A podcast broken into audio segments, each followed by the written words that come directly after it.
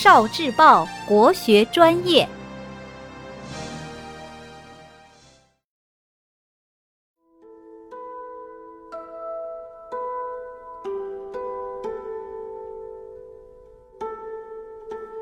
故事宝盒，诗歌中的家训，《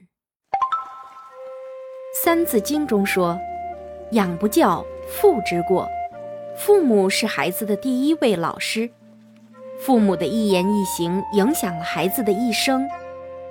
家教是如此重要，所以除了言传身教，很多人还会留下一些教育和训勉孩子的句子或文章，甚至还有一些诗歌。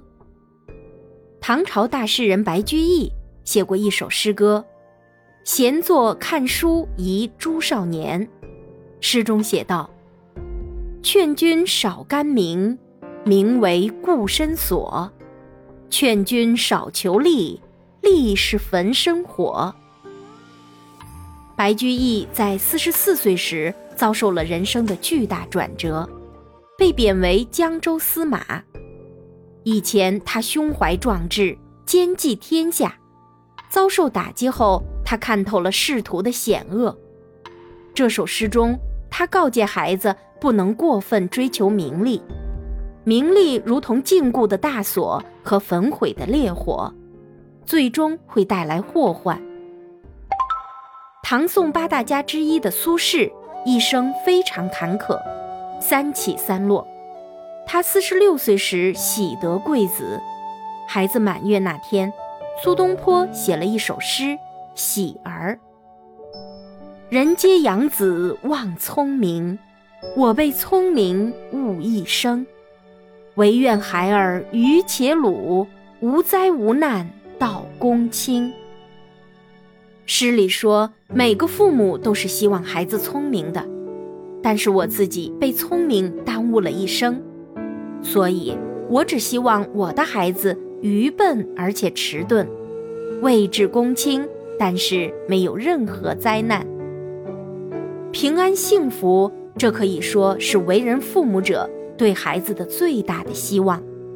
同时，这首诗也是诗人在控诉命运的无情，充满了悲愤和心酸。清代乾隆年间的著名诗人袁枚有一个女儿，端庄美丽、聪慧可人，袁枚把她视若掌上明珠。到了该出嫁的年龄时，有不少名门望族前来求亲，袁枚都没有答应。出乎意料的是，他最后将女儿嫁给了一个很普通的少年。这个少年没什么名气，家境也很一般，大家都百思不得其解。举办婚礼的那天，袁枚送给女儿一首嫁女词：“乌恩不在富，夫廉不在荣。”但听关雎声，常在春风中。他告诉女儿，找对象不要重视家中是否富有，也不能只重视容貌是否好看，关键是要两人情投意合，这才会有真正的幸福生活。婚后，袁枚的女儿谨遵父亲的教诲，他们夫妻俩果然生活的幸福美满，令人羡慕。